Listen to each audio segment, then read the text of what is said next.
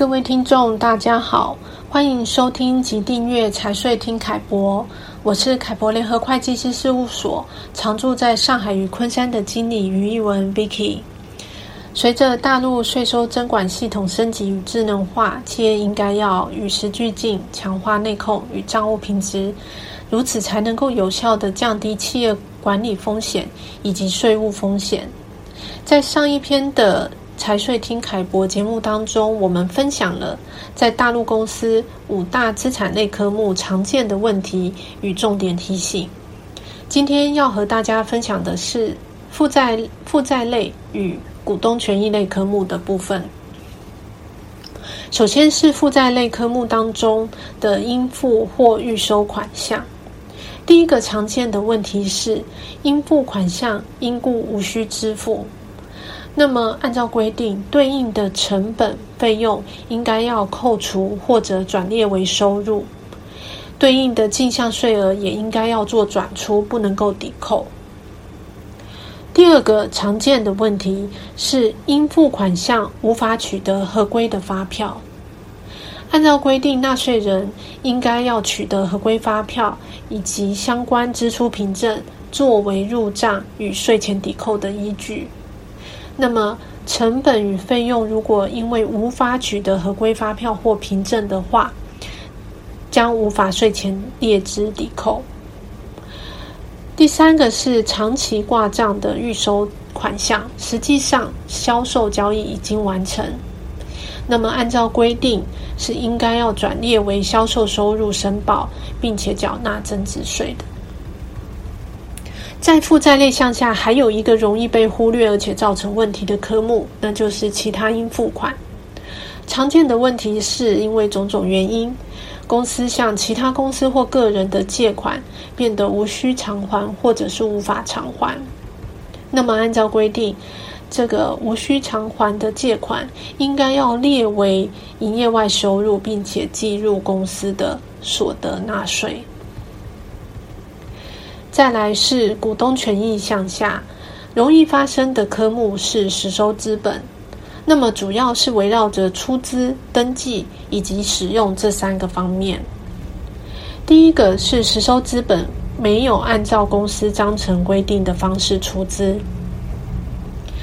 股东应该要按照公司章程规定的方式来出资。当出资方式有发生变化的时候，应该要进行股东会决议，修订公司章程内的出资方式，并且进行变更登记。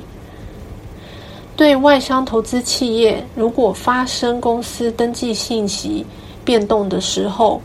通常至少会涉及三个单位的变更办理。首先是工商部门，按照公司法的规定。公司登记事项发生变更时，如果没有按照规定有关变更登记的，由公司登记机关责令期限登记。如果预是逾期不登记的，可以被处以人民币一万元以上十万元以下的罚款。再来是外汇备案，按照规定。当外商投资企业发生基础资讯变更、投资资讯变更、企业合并、分立、迁移等情况的时候，应该要在主管机关批准或备案之后，到注册地基本户银行办理基本资讯登记变更手续。税务的方面，按照现在的流程，当公司向市场监督管理等部门申请。办理变更登记后，税务机关会接受到来自市场监督管理部门等呃资讯变更的资讯，并且呃向纳税人确认后更新系统内对应的资讯。那这个时候如果有涉及到啊、呃、纳税项目的，则应该要留意是否完成税务备案以及完税的动作。第二个常见的问题是，资本金没有办理外汇业务登记。台商在直接投资或间接投资大陆的时候，按照规按照外汇管理规定，要由开户银行办理境内直接投资货币出资入账登记。在收到境外股东的实缴出资款时，应该要取得资本金账户所在银行出具的 FDI 入账登记凭证，来作为完成出资登记的证明。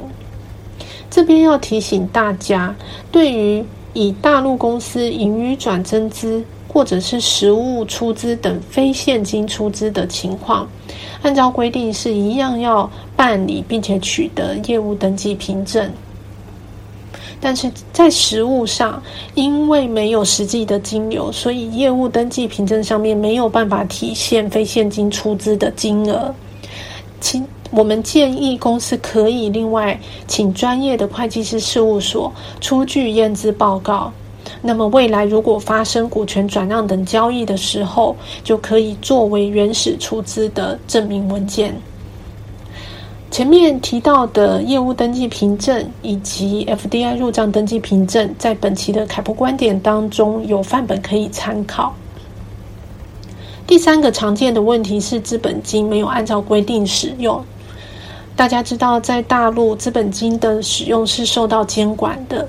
那么资本金可以用于的支出内容，主要是经营范围内的支出。或者是支付境内股权投资资金，以及人民币保证金，或者是偿还国内银行借款，或者偿还外债，还有就是可以用于支付外国投资者减资、撤资资金的对外支付情况。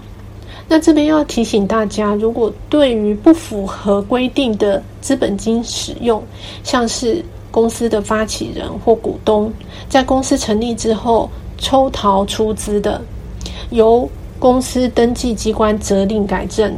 可以处以所抽逃资金的百分之五以上或百分之十五以下的罚款。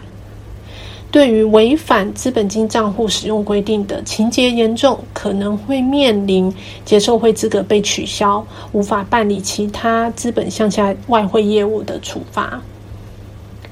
以上是负债与权益科目的常见问题与重点提醒。那在这边建议公司应该要定期追踪应付与预收款项的冲销进度，并且留意资本金外汇登记是否完备以及更新，留意外汇资本金的使用是否合规。如果大家想知道更多相关规定，在本期的凯博观点当中有详细的介绍，欢迎大家点阅。感谢您今天的收听，再见。